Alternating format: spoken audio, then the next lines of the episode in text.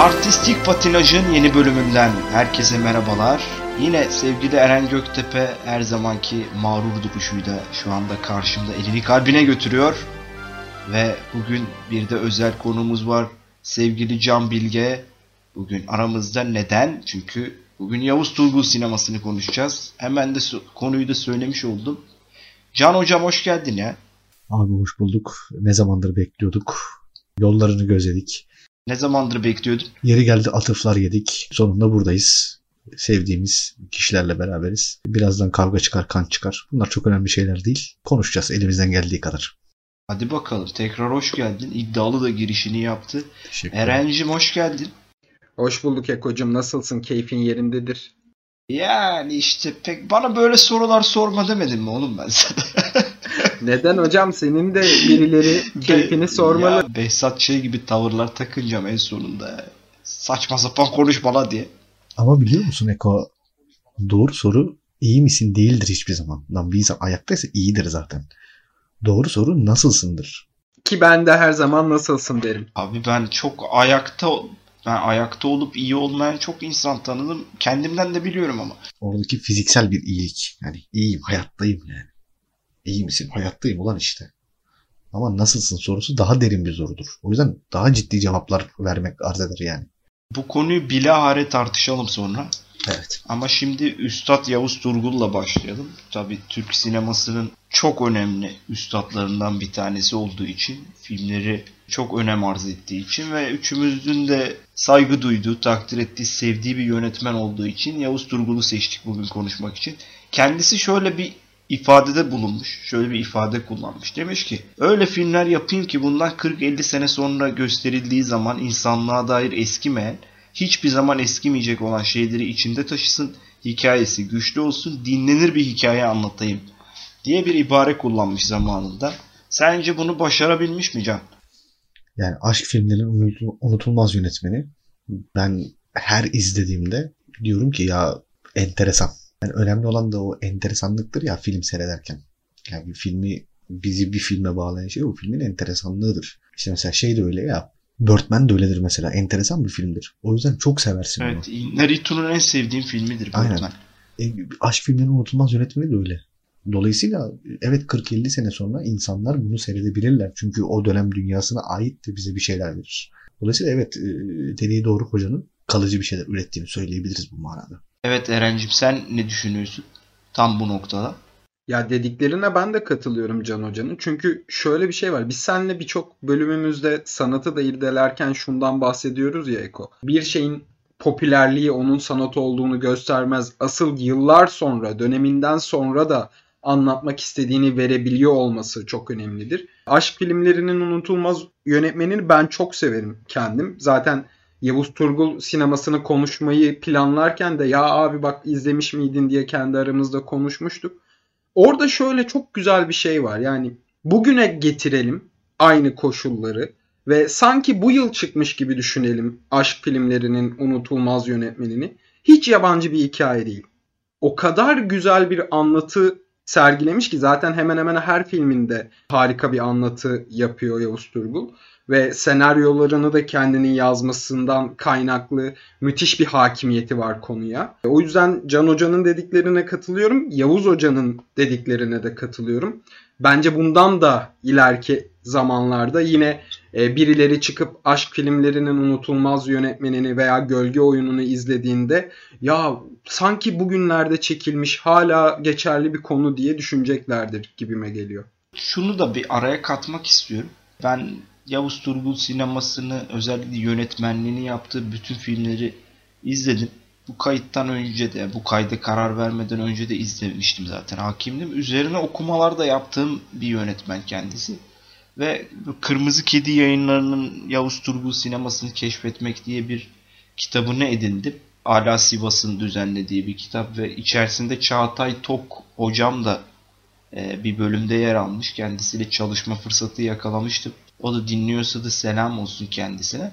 Şu o kitabı referans alarak o kitabın içerisinde mesela ilgimi çeken bir kısım vardı. Onu da mutlaka bu bölüme serpiştirmek istedim. Mesela şöyle bir şeyden bahsetmişler. Hani demişler ki bir Yavuz Turgul filmi evet böyle döneme dair çok ipuçları veren bir filmdir.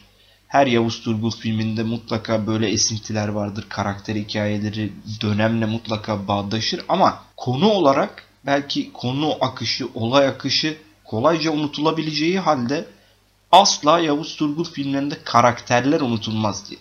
Asla kimse Eşkıya filminde Şener Şen'in oynadığı karakteri ya da Keje'yi unutamaz. Asla kimse aşk filmlerinin unutulmaz yönetmeninin akışını unutabilir ama Şener Şen'in başrolde oynadığı karakteri unutamaz. Keza kimse gölge oyununda Şevket Altuğ ve Şener Şen'in beraber oynadığını unutamaz. Muhsin Bey de Uğur Yücel'i unutamaz gibi. Yani karaktere bir şey yüklerken de bunu dönemle çok güzel bağdaştırdığı için tam o dönemin insanını ortaya çıkardığı için ve karakteri müthiş kullanabilmek gibi bir özelliği olduğu için Yavuz Turgul'un belki de filmlerini okumamız gerekirken bunun üzerinden de okumalıyız diyorum ben ve sözü burada Can Hoca'ya bırakıyorum. Buyur Can. Aslında konuyu şuradan başlamak lazım. Bir kere bu adamların yetiştiği iklimi iyi bir öncelikle şey yapmak lazım ya ben sinemaya ne Eren kadar ne de senin kadar vakıf olamam. Ben sadece işin tarihi boyutunu ve filmlere olan hani ilgili bir insan olarak bazı şeyleri değerlendirebilirim. Dolayısıyla aslında konuya 80'ler ve 90'lar Türkiye'sini iyi etüt etmek lazım. Bir kere zaten Türkiye Cumhuriyeti tarihi yani bunu Ahmet Hamdi'de görürüz özellikle. İki dünya arasındaki o bağlantıyı ve iki dünya arasındaki o tartışmayı çok iyi verir. Aslında Yavuz Turgul'un yaptığı şey de bu. Aşk filmlerinin unutulmaz yönetmeni aslında bitmiş bir Yeşilçam'ın artık 80'lere doğru gelindiğinde o 80'lerin sonuna doğru gelindiğinde bitmiş bir Yeşilçam'ın absürt bir gösterisiydi. Baktığın zaman aslında. Sonuçta değil mi? Bu çok film çekmiş zamanında. Artık bir titri kalmamış. Ondan bir film çekmesini istiyor. Yani bir film yapmak istiyor. İşte bunu daha sonra biz Cem Yılmaz'ı pek yakında da göreceğiz. Enes Fosforoğlu'nun oynatıcıyım. Hatırlayın. Ah ben Soner. Aslında evet bu bir çağın kapanışının ilanı aslında. Aşk filmlerin unutulmaz yönetmeni. Daha sonra Muhsin Bey yine aynı şekilde artık o köyden kente göçün ikinci halkası başlıyor. Dolayısıyla burada ne görüyoruz biz? Kentliliğe adapte olan bir köylü. Adapte olmaya çalışan. İşte parayı gördüğümü cıvıtan. Fakat bir yerde de o klasik TRT şeyinden, ekonominden gelen işte Türk sanat müziği, o gelenekleri koruyan bir kişi var. Müzik hayır arabesk müzik değildir diyor sürekli Muhsin Bey. Değil mi Uğur Yücel'e? Tam dönemin böyle bir çatışmalarından biri aslında. Aynen öyle. Ama Türkiye'nin o dönemi öyle zaten. Şimdi 70'lerin ortasında Orhan Gencebay çıktığında işte sonunda Müslüm Gürses çıktığında insanlar şey demeye başladı. Kentliliğin simgesi bu değil. Anladın mı? Biz Türkiye toplumu olarak zaten köylülük ve kentlilik arasında kaldığımız için özellikle bu 80'lerin ortalarından itibaren yaşadığımız dönüşümü işte filmlerde ve müziklerde görüyoruz Eko. E bunun zaten bayrak yani bayrak yönetmeni de Atıf Yılmaz'la Yavuz Turgul'dur. Yani sen benden daha iyi bilirsin. Hani yanılıyorsam söyle. Estağfurullah. Ama bu böyledir. Dolayısıyla o 80'lerdeki yani o hmm, köyden kopuş, kentli olamamak, kentli olma kavgası, işte o yıllarca kentte yaşamış o insanlarla ikinci köylü kuşağı, kuşağın arasındaki o çatışmayı vermek aslında birçok şeyi tanımlıyor. Evet buradan sözü Eren'e vereceğim. Ama Eren'e vermeden önce şu noktaya bir temas etmek isterim. Şimdi Yavuz Turgul tam böyle art house sinemayla ana akım işte ticari sinemanın böyle arasında duran filmler çekmesiyle de ön plana çıkıyor aslında. Ne böyle tam ticari filmler diyebilirsin ne de %100 böyle sanatsal filmler diyebilirsin. Aslında otör bir yönetmendir bu yönden de. Fakat yapmış olduğu demeçlerde, vurguladığı söylemlerde de hep e, sanat filmlerinin de çekilebilmesi için ticari filmlerin mutlaka olması gerektiğini savunur. Ben sözü buradan Eren'e vermek istiyorum. Bu noktadan konuya yaklaşmasını rica edeceğim. Hmm, yani Yavuz Hoca'nın burada neyi kastettiğini aslında tam anlayabildiğimi söylesem çok yanılmış olurum ama ben aslında yaptığı işlerin sanata daha yakın olduğunu düşünüyorum. Tabii ki oyuncu kadrosu ve kendi Tosun Paşa'dan, Şekerpare'den gelen isminin de getirdiği bir olguyla sineması gişede de batmıyor ama yaptığı işlerin ticariden ziyade ben sanatsal olduğunu düşünüyorum. Son dönemini belki biraz tartışabiliriz. İşte Ama şöyle bir durum var Eren. Çok özür diliyorum. Lafını kestim. Şöyle bir durum var. Aslında Eşkıya'dan öncesi yani bu aşk filmlerinin unutulmaz yönetmeni, Gölge Oyunu, Muhsin Bey bunların yer aldığı dönem Türkiye'de sinemalara çok fazla gidilemeyen tam demin Cam'ın bahsettiği gibi Yeşilçam'ın bittiği bir boşluk oluşmuş bir dönem. O dönemde böyle filmler yapmak gişe açısından zaten riskli bir şeyken Eşkıya aslında tam %100 ticari bir film gibi. Eşkıya Türkiye'de sinemaların doluluk oranını değiştirmiş, başka bir yön vermiş bir film. Bu da aslında Yavuz Turgul'la gerçekleşmiş bir durum. Zaten Eşkıya'dan sonraki akışa baktığımız zaman ne geliyor sonra? Gönül Yarası, e, sonrasında Av Mevsimi ve sonrasında da Yol Ayrımı. Yani neredeyse tamamı gişe filmi, tamamı ticari filme dönüşmüş bir noktada. Ve Yavuz Turgul bunu savunan bir insan zaten. Bunun olması gerektiğini savunan bir insan. Çünkü e, başka filmlerin de çekilebiliyor olması için bunların yani bu ticari filmlerin olması gerektiğine inanıyor ki orada hem bir döngü oluşsun hem gerek yönetmenler açısından, yapım şirketleri açısından gerek insanların sinemaya e, gidebilmesi yani sinemaya gitmeye alışması açısından vesaire. Yani ortada böyle bir durum var. Bunu da hesaba katarak belki şimdi yeni bir şeyler eklemek istersin diye araya girdim. Özür diliyorum tekrar. Teşekkür ederim öncelikle. Çünkü şimdi daha iyi anladım e, biraz önce demeye çalıştığını. O noktada katılıyorum biraz Yavuz Turgul'a. Çünkü sinema ölürse, ticari filmler olmazsa salonlar kapanır, sinema ölür ve bu noktada da sanat filmi de yapamazsın. Çünkü sinema ölmüştür gibisinden yaklaşmış. Ama günümüzde bu ne kadar geçerli onu tartışalım. Çünkü artık Netflix filmi ve sineması diye de bir şey çıktı ya. Artık çünkü salona gitmek zorunda değilsin. Can Hoca çok güzel bir şey söyledi. 80'leri ve 90'ları düşünürken o dönemki hemen hemen kısıtlı entertainment'lar arasında sinema en revaçta olanlarında. Ama günümüzde sinemaya gitmek zorunda değilsin abi. Hepimizin evinde akıllı bir ekran var. Oradan sinema eski filmleri de, yeni filmleri de, eskilerin e, günümüze daha güzel uyarlanmış versiyonlarını da izliyoruz. E, bu noktada zaten sinemanın, salonların ya da sinema demeyelim çünkü sinemanın öleceğini düşünmüyorum ben ama bu gişe kaygısının bir noktada ben sona ereceğini düşünüyorum. Belki de Yavuz Hoca ile bir konuşma fırsatı bulsak, bugünleri sorsak ve hala aynı şeyi mi düşünüyorsun diye e, sohbet etsek onun da fikri değişmiş olabilir. Çünkü artık bence kendisi de öyle düşünüyor olabilir. Bence daha sanatsal işin art kısmına daha çok önem veriyor izleyici. Tabii ki Recep İvedik'i de izliyoruz. Tabii ki Kolpaçino'yu da izliyoruz. Yani atıştırmalık, çerezlik şeyleri de tabii ki izliyoruz ama atıyorum sen ben Can Hoca veya başka biri oturup da bir şeyler bize bir şey anlamak istediği zaman çoğunlukla batmış olan filmlere yöneliyoruz. Çünkü onların mesajı ve derdi ve anlatıları daha çok hoşumuza gidiyor. Önermene de katılıyorum bu arada. Eşkıya'dan sonraki Yavuz Turgul filmlerine.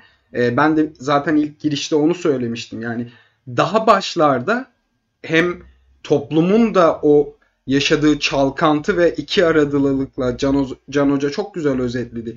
Daha art işlere ağırlık verirken ilk dönemlerde de biraz ticariydi. Fakat son yapımlarını ben de çok ticari buluyorum. İlk kendi o orta dönemindeki e, işler kadar başarılı olduklarını düşünmüyorum. Bundan 20 yıl sonra Av mevsimini tekrar izlemek ister miyim emin değilim ama e, aşk filmlerinin unutulmaz yönetmenini mutlaka izlemek isterim. Ben çünkü en sevdiğim filmler arasındadır. Gölge oyununu, bugün özellikle konuşmak istediğimiz gölge oyununu mutlaka izlemek isterim. Eza Muhsin Bey'i mutlaka izlemek isterim. O yüzden ilk konuşma kısmında söylediğim gibi bir şeyin popüler veya satılabilir olması onun kalıcı olduğu anlamına gelmiyor. Sanattaki en büyük ayrımlardan biri bu. Bir şeyin kalıcı olmasını sağlayan onun gişesi veya sana getirdiği popülerlik olmuyor maalesef. O yüzden ben orta dönemini çok daha başarılı buluyorum Yavuz Turgul'un ki bu, bu bölümü planlarlarken de zaten gölge oyunu üstünden planladık. Yani e, av mevsimi üstünden veya yol ayrımı üstünden planlamadık. Haksız mıyım Ekocuğum? Evet kesinlikle doğru noktaya parmak bastın ve gölge oyununun da artık altını çizmişken yavaş yavaş oraya geçelim. Aslında bizim bu bölüme Can'ı konuk etmemizin en büyük sebeplerinden biri de kendisinin gölge oyununa olan düşkünlüğüydü. Şimdi şöyle bir gölge oyunu üzerine konuşalım istiyorum. Can hocam buyur sen başla. Aslında şuradan başlamak gerekiyor. Bizim beynimizde her şey imgeler değil mi? Biz imgeler dünyasında yaşıyoruz yani. Bizim beynimizde her şeyin bir imgesi var. İşte ne bileyim su şişesi bizim için su şişesi demene gerek yok bir şey için ya da ne bileyim işte e, bir soba veya bir çay var ortada. Biz onun sıcak olduğunu biliyoruz çünkü bir kere onun sıcak olduğunu deneyimledik. Ve ondan sonra ona hep sıcak demeye başladık. Yani görmesek bile onun sıcak olduğunu biliyoruz. Dokunmasak bile. Aslında filmin dayandığı temel de bu. Yani bir idealar dünyasında geçiyor. Bir idealar dünyası var. İşte o Platon'un bize anlattığı mağara teorisi var ya. Mağara alegorisi. O alegori de geçiyor aslında olay. Hani iki insanın sıkışmış artık hani hayattan bir beklentisi kalmamış iki tane kaybetmişin işte Oğuz Atay bunu tutunamayan olarak açıklar. Ee, Reşat Nuri Güntekin e, kaybetmişler olarak açıklar. Yani dünya edebiyatında çok sıkça işlenilen ve bunun farklı versiyonlarını işte gerek sinemada gördüğümüz gerek başka yerlerde gördüğümüz. Can hocam çok kısa lafını bölüyorum özür dilerim. Tabii tabii. Çok güzel örnekler verdin. Ben de sana bir katkı sunayım. Chuck Palahniuk da Dövüş Kulübü kitabında Tanrı'nın orta ortanca çocukları olarak açıklar bu kaybedenler sınıfını. Buyur lütfen devam et. Aynen öyle. Ben de bir örnek verebilir miyim? Tabii tabii. tabii. Şeyma Subaşı da bunu pizza yemeyenler olarak açıklar.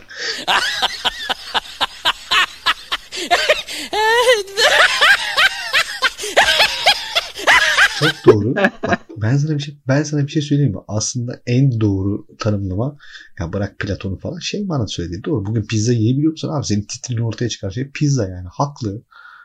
Haklı abi yani. Ne diyeceğim yani? En son ne zaman pizza yedin Eko? Buradan Şeyma Hanım'a da selamlar olsun. Aynen. Şeyma Hanım'a selamlar. Sanırım yine kendisi Miami'deymiş. Instagram'dan görüyoruz. Keşfette çıkıyor. Sefası olsun. Bak bak takip etmediğini şey yapmak için belli etmek için keşfetten çıkıyor. Her yerden engelliyorsun ama kadın bir şekilde oradan pıttık gibi çıkıyor. Pıttık derler biliyorsun Eko Anadolu'da pıttık derler. Evet. Tıpkı şey gibi işte tıpkı gölge oyunundaki kumru gibi bir anda Evet. çıkıyor karşımıza. E, Tabii Kumru'nun çıkışı daha enteresan biliyorsun. Aslında film hayatı bilmeyen daha doğrusu artık hayatı anlamamaya başlayan iki insana bir yerde hayat öğretmeye, hayatı bir yerde öğrenmeye. Sonuçta hatırlayın kavga ediyordu. Değil mi? Abedin ve Mahmut kavga ediyor. Hani ayrılacaklar artık. Ama sonra bir anda e, ortaya bir şey çıkıyor. Yani dilsiz konuşamayan bir kadın çıkıyor ortaya. Do- do- dolayısıyla onlara ilk aslında gölge orada geliyor. Yani ilk gölge kumru. Çünkü alegoride de hatırlayalım mağara alegorisinde de neydi olay? Bir e, şey insanlara gölgelerle tanımlama vardı. Değil mi? İşte fil geçiriyorlar, köpek geçiriyorlar. Onların imgelenmesi isteniyor mağarada duranlar tarafından. Hani hiç konuşmayı bilmeyen bir insan konuşma öğrenebilir mi? Bir dil geliştirebilir mi kendi aralarında? Geliştiriyorlar işte. Aslında buradaki ilk gölgemiz kumrunun gelişi. Yani o gerçeklikle o gerçek üstücülük arasındaki ilk bizi ayıran nokta o. Hatta oraya bile gelmeden önce hatta oraya bile gelmeden önce filmin zaten açılış sahnesi filmin açılış sahne öyle bir açılış sahnesi var ki Müzisyenler. müzisyenler loş bir ortam. İşte orası mağara işte. Bugüne kadar izlediğim en iyi açılış sahnesi abi. Yani Tarantino açılışlarını da çok severim ben. Ama o müzisyenli anlatı ve tiratları inanılmaz bir açılış. Kapanışı da çok güzel yapıyorlar. Ay ben de onu diyecektim. Kapanışta da bir de tekrar onların devreye girmesi de çok güzel detay. Aynen öyle. Yani dolayısıyla orada bir mağara var. O mağaranın içerisinde belki imgeler yaratan ve o hikayeyi anlatan kadra şey geliyor işte Puslu bir İstanbul gününe geliyor oradan. Değil mi? Puslu bir İstanbul günü. Hani ki zaten o dönem filmlerinin genel yapısıdır. Bu İstanbul'u böyle karanlık göstermek. Oradan da bir mesajı vardır aslında. Farkındaysanız hep filmler daha böyle e, iç karartıcıdır. Hatta işte bu şeye kadar böyle gelir yani. Ee, ne bileyim av mevsiminde de aynı şey var. Hep pusludur hava. Hiç açık hava yoktur yani. E, dolayısıyla evet böyle bir hikaye var ortada. Hani o Platon'un mağara, mağara alegorisi işte kafamızdaki imgeler, bizim o imgelere bahşettiğimiz şey. E, yani edebiyatta çok sık işlenmiş, kaybetmiş. işte kaybeden edebiyatı. Ama bu kaybeden edebiyatını yaparken bunu sıkmamak. Anladın mı? Yani Emrah serbest kaybedeni değil yani. Anlatabiliyor muyum? Hani sonunda tev olmayan. Hani bu, bu şekilde bir anlatım var. Zaten bu filmi şeyinden rayından çıkartan şey de bu. Bir anda ne oluyoruz diyorsun yani. Ben Kumru'da lafı size bırakayım. Sonra alırım bir yerde. Ben alayım lafı buradan. Ben gölge oyunda özellikle Kumru ile ilgili kendi fikrimi söylemeden önce hani şunu da ilave etmek istiyorum. Şimdi orada bir varoluş meselesi var. Ontolojiye belli ki Yavuz Hoca biraz kafayı takmış orada. Bak hani bir ön, bundan önceki filmlerde aşk filmlerinin unutulmaz yönetmeni dedik, Muhsin Bey dedik. Keza onlardan önce Fahriye abla dedik. Hepsinde dönemin de filmin içine yansıdığı bir takım şeyler var. Yani bunlar ağırlıklı. Daha çok o dönem ağırlıklı. Ama gölge oyununda sanki yine evet dönemden yansımalar var Abidin ve Mahmut'un hayatında. Ama e, bundan ziyade sanki orada Yavuz Hoca kendi felsefe de işin içine katmak istemiş. Biraz daha özgür çalışmış gibime geliyor bana gölge oyunu. Ve o özgür çalışmanın ürününü biz izlediğimiz için bize belki çok daha farklı bir tat bırakıyor. Aynı zamanda çekim tekniklerine de Yavuz Hoca çok kafa yormuş. Gölge oyununu çekerken. Onun ışık kullanımı, renk kullanımı vesaire 93 yap yılında yapılmış bir filmin çok çok üzerinde.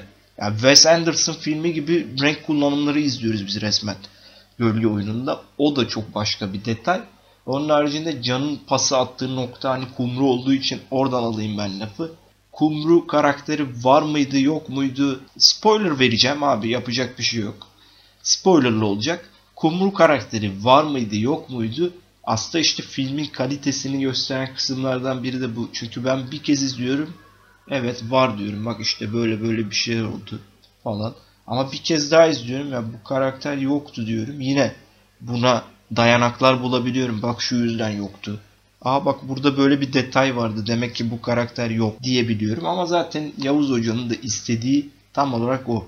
Var mıydı yok muydu birazcık izleyenin kendi yorumuna bırakmak. Bence var mıydı yok mu? Var ya da yoku Yavuz Turgul kendisi bile koymamıştır yani. Onu kesinlikle var ya da kesinlikle yok cevabı kendisinden bile çıkmaz bence. Değil ve buradan ben de kumru yorumunu paslayayım Eren'e. Kumrudan devam. Ama İzmir kumru değil diye iğrenç bir espriyle ve berbat bir espriyle sana paslıyorum ki modun düşsün. Hadi bakalım. ya aslında Kumru karakterinin var mıydı yok muydu sorusu bence müthiş bir yönetmen işi bu arada. Yani bunu Christopher Nolan yaptığında çok beğeniyoruz. Inception'da işte aslında rüyadalar mıydı döndüler mi tartışması veya Zindan Adası veya işte biraz önce kitabını andığım Dövüş Kulübü Fight Club'ın filmindeki Tyler Durden karakteri çok mesela bilinen bir örnek. E, bence o, o noktada çok güçlü bir iş çıkarmış Yavuz Turgul. Çünkü özellikle kapanışta ben kapanışın çok etkileyici olduğunu, açılış ve kapanışın çok etkileyici olduğunu düşünüyorum. Müzisyenlerin kapanıştaki şey sözü çok güzel abi. Hani var mıydık ki? Kim bilir? Biz de yoktuk belki de. Ya o bunun tam adı nedir Eko sen belki daha iyi biliyorsundur. Beşinci perdeyi kırmak mı deniliyor? Deadpool'da da yapılır bu. Filmdeki karakter direkt seyircilerle konuşur. O gerçeklik perdesini, o film perdesini kırıp direkt e, dışarı çıkarlar. O müthiş bir örneği bence. Hani şey tabiri vardır ya bunu işte şu yapsa beğenirsiniz ama burası Esenler örneği vardır ya. Bunun çok iyi bir örneği olduğunu düşünüyorum ben. Ve belki de Türkiye'de daha önce denenmemiş bir şeydi belki de. Abi şeyde de bak biraz önce andığım örneklerin hepsi de bu filmden sonra yani izlemişlerdir, izlememişlerdir Oralarını bilmiyorum ama Fight Club'dan da önce çekilmiş. Ne bileyim Inception'dan Inception'dan zaten önce çekilmiş. Wes Anderson'ın da birçok filminden önce. Tabi tabi tabi. Bir de Christopher Nolan'da şöyle de bir bağlantı kurdum ben izlerken. Yavuz Turgul'un bence en güçlü olduğu iki noktadan biri bu. Birisi şu abi çok iyi bir oyuncu ilişkisi var Şener Şen'le. Tıpkı Scorsese'nin Robert De Niro ile olduğu gibi. Bir de müthiş bir müzik dizaynı var abi. Bütün Evet. filmlerinin müzikleri inanılmaz iyi. E, bir de kapatırken son bir söz daha almak istiyorum. Onun dışında e, Kumru karakterinden ve imgelemeden söyleyeceklerim bu kadardı. Can hocam buyur sen konuğumuzsun sen de biraz konuş. Estağfurullah. Teşekkür ederim Eracığım. Önemli olan o kaybetmiş, o tutunamayan, o boş vermiş iki insanın ne gördüğü. Önemli olan bu. Yani Hacivat ve Karagöz gerçekten var mı? Gerçekten yok. Aslında var olduklarına dair iddialar var. Gerçi sen tarihçisin şimdi sana tereciye tere satmak gibi olmasın. Mutlaka senin de bundan haberin vardır bu söylentilerden Hayır her şeyi diyorum hani onları biz oynatıyoruz değil mi? Onların öyle olduğunu bilmiyoruz yani. Ezel Akey'in filmine kadar hani bizim için onlar dövüşen iki adamdı. Tabii bizim için değildi ama öyleydi yani. Dolayısıyla var mı yok mu kim bunlar hiç önemli şeyler değil. Önemli olan filmin vermek istediği tek bir mesaj var. Filmin vermek istediği tek bir mesaj var. Kafanızda ne yaşıyorsanız siz olsunuz. Evet gerçekten de güzel bir açıdan yaklaştı Can Hocam konuya. Ben şuna da bir ilavede bulunmak istiyorum. Aslında az önce Eren müzik kullanımlarından bahsetti ya. Ben müzik kullanımlarında mesela benim dikkatimi çeken şöyle bir şey vardı.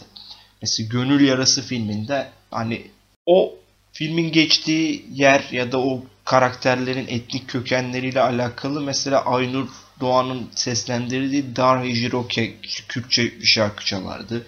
Av Mevsimi filminde Cem Yılmaz'ın canlandırdığı karakter mesela Karadenizli bir karakter Hayde Gidelim çalardı falan. Orada tercihlerde de biraz şey var. Yani müzik tercihlerinde de karakterin yapısıyla bir bağdaştırma durumu var. Bu da ince bir detaydır bence. Müzik kullanımını renklendiren ya da renklendiren çok doğru tabir mi bilmiyorum ama çeşitlendiren, işte farklı bir boyuta taşıyan durumlardan biri bu. E, bu da aklıma gelmişken bunları da söylemek istedim. Şimdi Eren'cim buyur sen devam et. Ya şöyle de bir şey var aslında. Mesela e, Muhsin Bey zaten baştan aşağı müzik üzerine. Aynen direkt müzik üzerine kurulu bir film ve muazzam akıyor ya orada zaten. Tabii tabii. Uğur Yücel'in sesi yine çok güzel mesela beklemeyeceğim kadar. Eşkıya'da şu Fırat'ın suyu Fırat türküsü evet. inanılmazdır. Bak o aklıma gelmedi mesela. Evet. inanılmazdır. Ve Eşkıya Fırat türküsü resmen Eşkıya filmiyle hatırlanan Kesinlikle. bir Kesinlikle. duruma geldi. Keza bak etek sarı sen etekten sarı sen gönül yarası filmiyle hatırlanır bir hale geldi biraz. Böyle de şeyleri var. Böyle dokunuşları da var Yavuz Turgul'un. Hatta şey abi e, aşk filmlerinin unutulmaz yönetmenine bakalım. Orada da karakterin kendini sol camiaya satmak için girdiği dönüşümü çok güzel anlatır ve orada dikkat ettiyseniz plakları dizerken kızı etkilemek için işte Bob Dylan'lar, John Baez'ler, Vivaldi'ler falan onları seçer. Yani alt metin döşemeyi bence inanılmaz başarmış Yavuz Turgul. Keza şunu da eklemek istiyorum. Çok özür dilerim. Araya direkt girdim. Keza şeyde gölge oyununda da hani sonuçta bunlar pavyonlarda sahne alan iki arkadaş ya. İşte Hacivat Karagöz yapıyorlar. E işte filmde geçen kısmıyla hatta balıkçı ile İbne diye bir, bir canlandırmada bulunuyorlar vesaire gibi. Tutmuyor ya. Aslında bak bu da şey dönem yansıması. Orada çalan müzikler tutmuyor. Gazino iyi gitmiyor falan. Tamamen orada da bir alt metinde döneme ayak uyduramama, eskiyi sürdürmeye çalışmadan kaynaklı bir durum var. Onu da işlemiş. Şimdi Eko şöyle bir şey var. Başta söylemiştim tekrar söyleyeyim. Bizim bütün sıkıntımız yani toplum olarak bütün- bütün sıkıntımız arada kalmışlık. Yani Eren de çok sever. Gayet iyi bilir sen onunla. Ara sıra konuşuruz. Bedri Rahmi'nin meşhur şiirinde dediği gibi sen ne osun ne busun ne şusun. Sen treni kaçırmış bir milletin çocuğusun. En az 3 dil bileceksin Aynen. oğlum. Mernuş. Yani e, bi- bizim en büyük problemimiz bu. Aslında baktığın zaman Abidin ve Mahmut da arada kalmışlığı yaşayan iki kişi sadece. Sadece onlar değil. Yani şey de aynı şekilde, Gönül Yarası da aynı şekilde. Timuçin Esen ve Şener Şen çok farklı iki insanı temsil ediyor orada. Biri öğretmen, biri Aynen. daha işte Daha daha, geleneksel. Bir daha et, ataerkil bir kültürü temsil eden bir Aynen. erkeği E, canlandırıyor. senaryosunu yazdığın filmlere bakarsan yine aynısını görürsün. İşte Züğürt Ağa. Ya da çok yakın bir örnek verelim. Çok uzaktan biliyorum. Ee, çok yakın bir örnek verelim. İkinci Bahar. Evet bir de o var. Tabii yönetmeni de senaryosunda Yavuz Turgul var. Yönetmeni Türkan Derya'ydı yanlış hatırlamıyorsam. Evet. Çok güzel bir diziydi ya evet. Orada, orada da iki dünya var. Evet. Değil mi? O iki dünya şey üzerinden veriliyor işte. Nurgül Yeşilçay. Daha gece konduda yaşıyorlardı onlar. İşte aynen. Aynen öyle. Değil mi? Yani dolayısıyla bu e, bir hikaye anlatıcılığı biçimi olarak durumlar. Senin dediğin gibi şarkılar, türküler, müzikler işte artık neyse. Bunların hepsi aslında tek bir temele, temele dayanıyor. O da şu. Biz kimiz? Ne yapmaya çalışıyoruz? Anlatabiliyor muyum? İşte gölge, gölge oyununda da aranan cevap buydu. Biz kimiz? İşte eşkıyada da aranan cevap buydu. Adam işte 30 yıl kaç yıl içeride yatmış dışarı çıkmış hala insan öldürmeye çalışıyor. Değil mi? İntikam alacak. E, yetmedi mi 30 sene? Hayır. Yetmiyor işte. Kimilerine yetmiyor. Böyle bir durum bu. Evet Eren'cim sen bir şey söyleyecektin onu tamamla lütfen. alt metininden ne kadar kuvvetli olduğundan bahsedecektim. Can Hoca da biraz orayı aslında irdeledi. Ee, benim şöyle bir teorim var abi. Bilmiyorum katılacak mısınız? Bunu ikinize de soruyorum gibi düşünün. Ee, geçenlerde de Ricky Gervais'in senle de sevdiğimiz bir komedyendir Eko. Şöyle bir demecine denk geldim ben. Benim bir hikayem vardı. Senaristlere güvenmiyordum. Sene, senaryo yazmayı öğrendim. Senaryoyu yazdıktan sonra yönetmenlere güvenmiyordum. Yönetmenliği öğrendim. Yönetmen olduktan sonra prodüktörlere, yapımcılara güvenmiyordum ve şimdi de yapımcı oldum diye bir e, demecine rastladım. Yavuz Turgul'da da biraz bu var aslında. Yani senaryo yazarak girmiş e, sinema dünyasına ve ardından da zaten kendi yönettiği tüm filmlerin senaryosunu da kendi yazmış. Ya bu adamın Can Hoca'nın da altını çizdiği gibi sordurmak istediği bir soru var. Anlatmak istediği bir hikaye var. Ve bunu en iyi nasıl yapabilirim derdinde. Bence çok da güzel yapıyor. Son filmlerini ben ne kadar sevmiyorum, hani o kadar beğenmedim desem de şimdi burada konuştukça, gözümde canlandıkça, örnekleri tartıştıkça e, bir yönden düşününce diğerleri kadar belki çok art house, art işler değiller ama e, yine de hani zihnimde bir şeyler kazımış ve hala güzel hatırlatabiliyor bana kendini. Bu bence tamamen otörlük başarısıdır. Bu bence tamamen nasıl tarif edeceğimi bilmiyorum ama büyük bir yönetmen başarısıdır gibi geliyor. Şimdi senin Ricky Gervais örneğin o kadar nokta atışı oldu ki. Bak ben programın başlarında bir kitap referans vermiştim değil mi? İşte bu kitapta okuduğum şöyle bir kısım var. Bir Yavuz Turgul'un vermiş olduğu bir demeç. O demeçte Yavuz Turgul diyor ki Ses dergisinde çalışırken çok meraklıydım sinemaya. Yapılan hiçbir şeyi beğenmiyordum. Sinemayı kurtarmak gibi düşüncelerim vardı. Bunlar beceremiyor. Ben çok iyi beceririm diye düşünüyordum.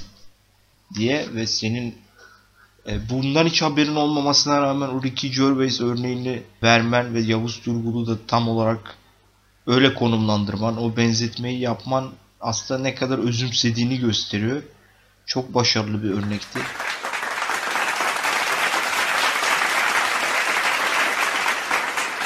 Şimdi sevgili Can Hocam biz Evet programın sonuna yaklaştığımızda Eren'le biraz artık şahsi sorular sormaya başlarız birbirimize. Evet. E, Bugün konuk sensin ilk sana soracağız o yüzden. Şimdi sana desek ki e, Yavuz Turgul'un senin nazarında 3 favori filmin yönetmenlik ya da senaristlik fark etmez. Yani senaristliğini yaptıkları da dahil. 3 favori filmini sırala desek nasıl sıralarsın? Abi Tosun Paşa benim en sevdiğim Türk filmi. Güzel. Tosun Paşa 1. 2. Aşk filmlerinin unutulmaz yönetmeni. 3. Eşkıya. Yıldızlı bir Gölge oyunu. Yıldızlı bir derken bu üçlüden sonra mı geliyor? Bunların üstünde mi? Nasıl ne demek yani yıldızlı bir? Yani bütün mitolojinin üstünde oturan bir şey gibi düşün. Gaia gibi düşün bunu. Ha, onu ilk üç sıralamasına sokmak terbiyesizliktir diyorsun yani. Aynen terbiyesizliktir. Yani bazı şeyler sıralamaya dahil değildir. Evet o zaman şimdi aynı soruyu Eren'e soruyoruz. Ya ben Banker Bilo'yu çok severim. Bilmiyorum sizin Bayılıyorum. nedir ama çok çok tatlı bir filmdir. Çok severim. Onun dışında da 3 film söyleyeceğim senin sıralamanı ve kuralını bozarak. aşk filmlerinin unutulmaz yönetmeni, gölge oyunu ve Muhsin Bey'iz. Aralarında bir birinci, ikinci belirlemeden direkt söylemek istiyorum. Seninkileri de söylersin herhalde Eko. Söyleyeyim. Daha önce Eren bir bölümde daha böyle bir sıralama yaparken falan şöyle bir şey demiştik. Hani şu an böyle diyoruz ama muhtemelen bir saat sonra sorulsa başka bir sıralama yapacağız gibi. Aynı durum burada da geçerli çünkü filmografi zaten malum çok zengin. Şu anki hissiyatımla ben şöyle sıralıyorum. Gölge oyunu tabii ki e, ben bende de çok başta en başta yani gölge oyununu çok deneysel bir şey olarak gördüğüm için çok böyle muadili olmayan bir şey olarak gördüğüm için o her zaman bir numarada. İkiye ben de böyle bir Tosun Paşa'yı hatırlattı ya Can. Tosun Paşa'ya bir mail ettim. Bir Tosun Paşa diyesim geldi. Seviyorum ben de. Bayağı seviyorum Tosun Paşa'yı. Üçe de ben işte üçte çok zorlandım şu an yani. Üçe neyi koysam? Züğürt Ağa'yı koyayım ben. İkiniz de koymadınız. Ben Züğürt Ağa'yı koyayım üçüncüye. Çünkü önemli bir film. Özellikle zaten domates sahnesi başlı başına zaten ikonik bir sahne. Muazzam yani Züğürt Ağa'yı koyuyorum. Müthiş müthiş. Yani ben e, şöyle şimdi Züğürt Ağa bende de çok farklı bir yeri var. Ama bazı şeyleri bazı yerlerde söyleyemiyorsun Eko'cum. O yüzden Züğürt Ağa'yı ben tercih etmedim. Bana her şey e, seni hatırlatıyor durum olduğu için şeye pek girmedim. Züğürt Tam da yağmurlu bir günde böyle söyledin ha. Evet. Dışarıda yağmur yağıyor şu an. ya çocuklar Züğürt Ağa'ndaki şey sahnesini hatırlıyor musunuz? Kendini bıçaklamak istiyor da bıçak kırılıyor ya. İnanılmaz bir sahnedir abi ya. Bu kadar güzel bir sahne olamaz Müthiş. yani. Çok ikoniktir benim. Köyden kente bak köyden kente göç olgusunu bak köyden kente göç olgusu, göç olgusunu e, dünyada bak dünyada diyorum. Kibar Feyzo ve Züğürt Ağa'dan daha iyi işleyen iki film daha yoktur. Köyden kente göç olgusu. Ya bizim tarihimiz bu ya. Köyden kente göç. Bizim olayımız bu abi. Sürekli köylü olarak yani doğmuş ama şehirli olmak zorunda olan bir topluluğuz biz. Abi Yılan Hikayesi dizisindeki Zeyno'nun hikayesi de bu şeye girer mi? Tabii ki de girer. Tabii ki de girer. Ya hatta Beşik kertmesi de girer abi. Ya beşik kertmesini nereden hatırladın şimdi? Oğlum çok efsane değil miydi ya? Ay dede 250 yaşındaydı. dabi dabi dabi dabi. Köylü davulcu yanında da saksafoncu inanılmaz güzel. Zurnacı yalnız o. Ganim, Ganim Müjde'ydi değil mi senaryo? Saksafon çalıyordu be ne zurnası. Ganim Müjde Senaryosu miydi? Ganim Müjde. Vallahi hiç hatırlamıyorum ben senarist kimdi. O kadar uzun yıl Abi şimdi bak, ki. Bak mesela şimdi şöyle bir şey de var bak. Absürt komedi diyoruz değil mi? Absürt komedi. İşte oradan hani Eren şey yaptı. Aslında baktığın zaman Gölge Oyunu çok absürt bir film. Değil mi? Tabii tabii. Yani, çok çok çok baya. İşte kaygısızlar var mesela abi. Kaygısızlar var yani. İnanılmaz severim. Hani inanılmaz hani severim. Leyla mesela Leyla ile Mecnun'u biz sürekli abartıyoruz.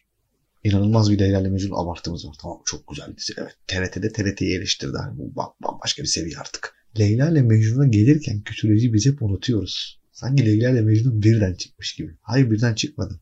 Evet kaygısızlarda mesela yani... kaygısızlarda tam böyle aslında Leyla ile Mecnun'un sahne var bir tane aklıma gelen.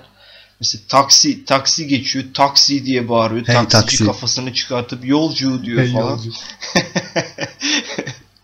evet kaygısızları da iyi hatırladın. Ona bakarsanız kaygısızlara da gelmeden hani çok güzel söyledi Can Hoca. Hani absürt olarak övüyoruz Leyla ile Mecnun. Varsayalım İsmail. Heh, tam onu diyecektim. Yani daha ötesi bence olamaz ya. Bu kadar absürt bir hikaye. Buradan bir kere daha anmış olalım e, sevgili Ferhan Şensoy'u. İnanılmaz bir e, sanatçıydı kendisi. Evet Pardon filminin absürtlüğünü zaten saatler yetmez konuşmaya. Yani mesela bir o şey seviyesine çıkılabilir mi ya? Eko bunu ciddi soruyorum. Yani bir daha o eşkıya seviyesine çıkılabilir mi abi yani? Çok Her zor. sahnesi. Bak mesela Çok zor. Kabadayı, Kabadayı'yı konuşmadık yani. Kabadayı diye bir film var abi. Evet işte. senaryo O da Türkiye'nin yani o da Türkiye'nin bir sorunu aslında. 90'larda biliyorsunuz 90'ların sonu falan. Türkiye'de kabadayılar falan bunlar çok önemli yarattılar. Yani aslında her dönemi bir şekilde anlatma üzerine kurulu bir şey bu. Ama bunların içerisinde ayrılan film Gölge Oyunu biz de onu konuştuk. Zamansız bir film. Zamanı yok yani. Bazı filmlerin zamanı yoktur. İşte Yurttaş Kane gibi. Biraz av mevsimi de o şeyden ayrılıyor. Dönem kısmından ziyade daha polisiye yönü çok ağır bastığı için av mevsimi ayrılıyor ama yol ayrımı da mesela son filmi yol ayrımı 2017'de çekti. O da tamamen aslında bu dönem. Hani Şener Şen orada canlandırdığı karakter holding patronu artık yani Hem de Yeşilçam'a selam o. kendisini evet ta- tamamen kendisini hayatı boyunca işe güce vermiş. Kazanabileceği bütün serveti kazanmış.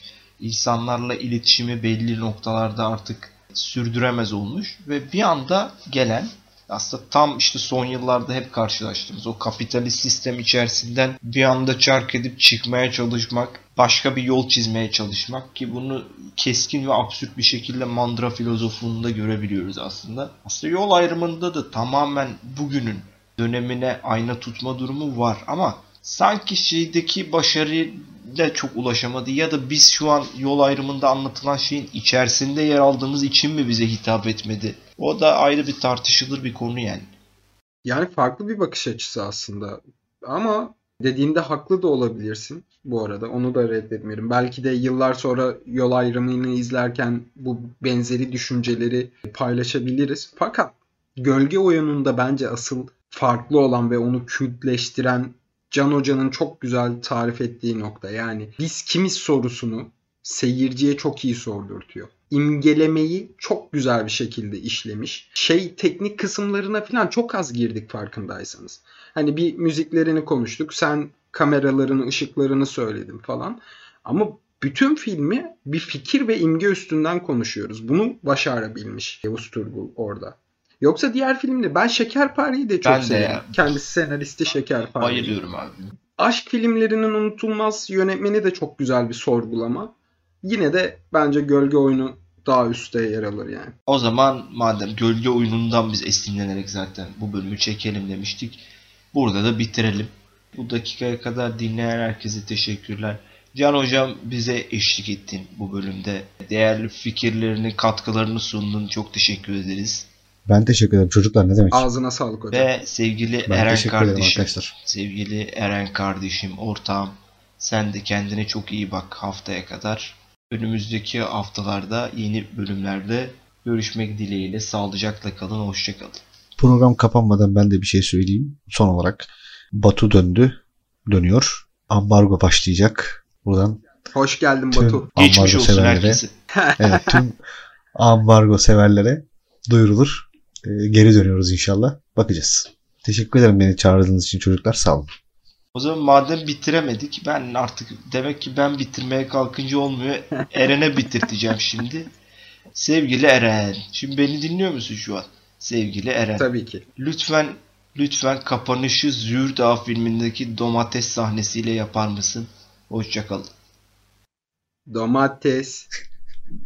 Domates. Domates.